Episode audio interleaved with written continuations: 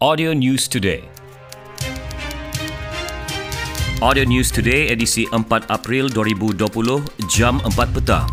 Susulan cadangan mewujudkan pusat kuarantin COVID-19 di SMK Umas Umas Tawau, Pegawai Daerah Kalabakan Rashid Abdul Harun berkata selepas mengadakan pemeriksaan ke sekolah tersebut bersama Majlis Keselamatan Negara, Angkatan Pertahanan Awam, Jabatan Kerja Raya serta pihak pengurusan sekolah adalah diputuskan belum ada keperluan untuk pusat itu diwujudkan di Kalabakan. Beliau berkata usul tersebut hanya di peringkat cadangan.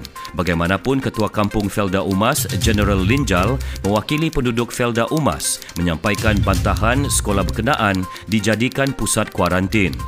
Mengulas mengenai situasi sepanjang Perintah Kawalan Pergerakan PKP di Kalabakan, beliau berkata pematuhan PKP oleh penduduk melebihi 95%.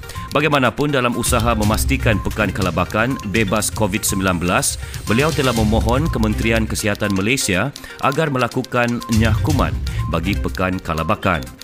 Dalam pada itu, Pejabat Daerah Kalabakan meneruskan bantuan makanan kering kepada penghuni Felda Bukit Batu yang masih di kuarantin selepas tujuh orang didapati positif COVID-19 pada Mac lalu.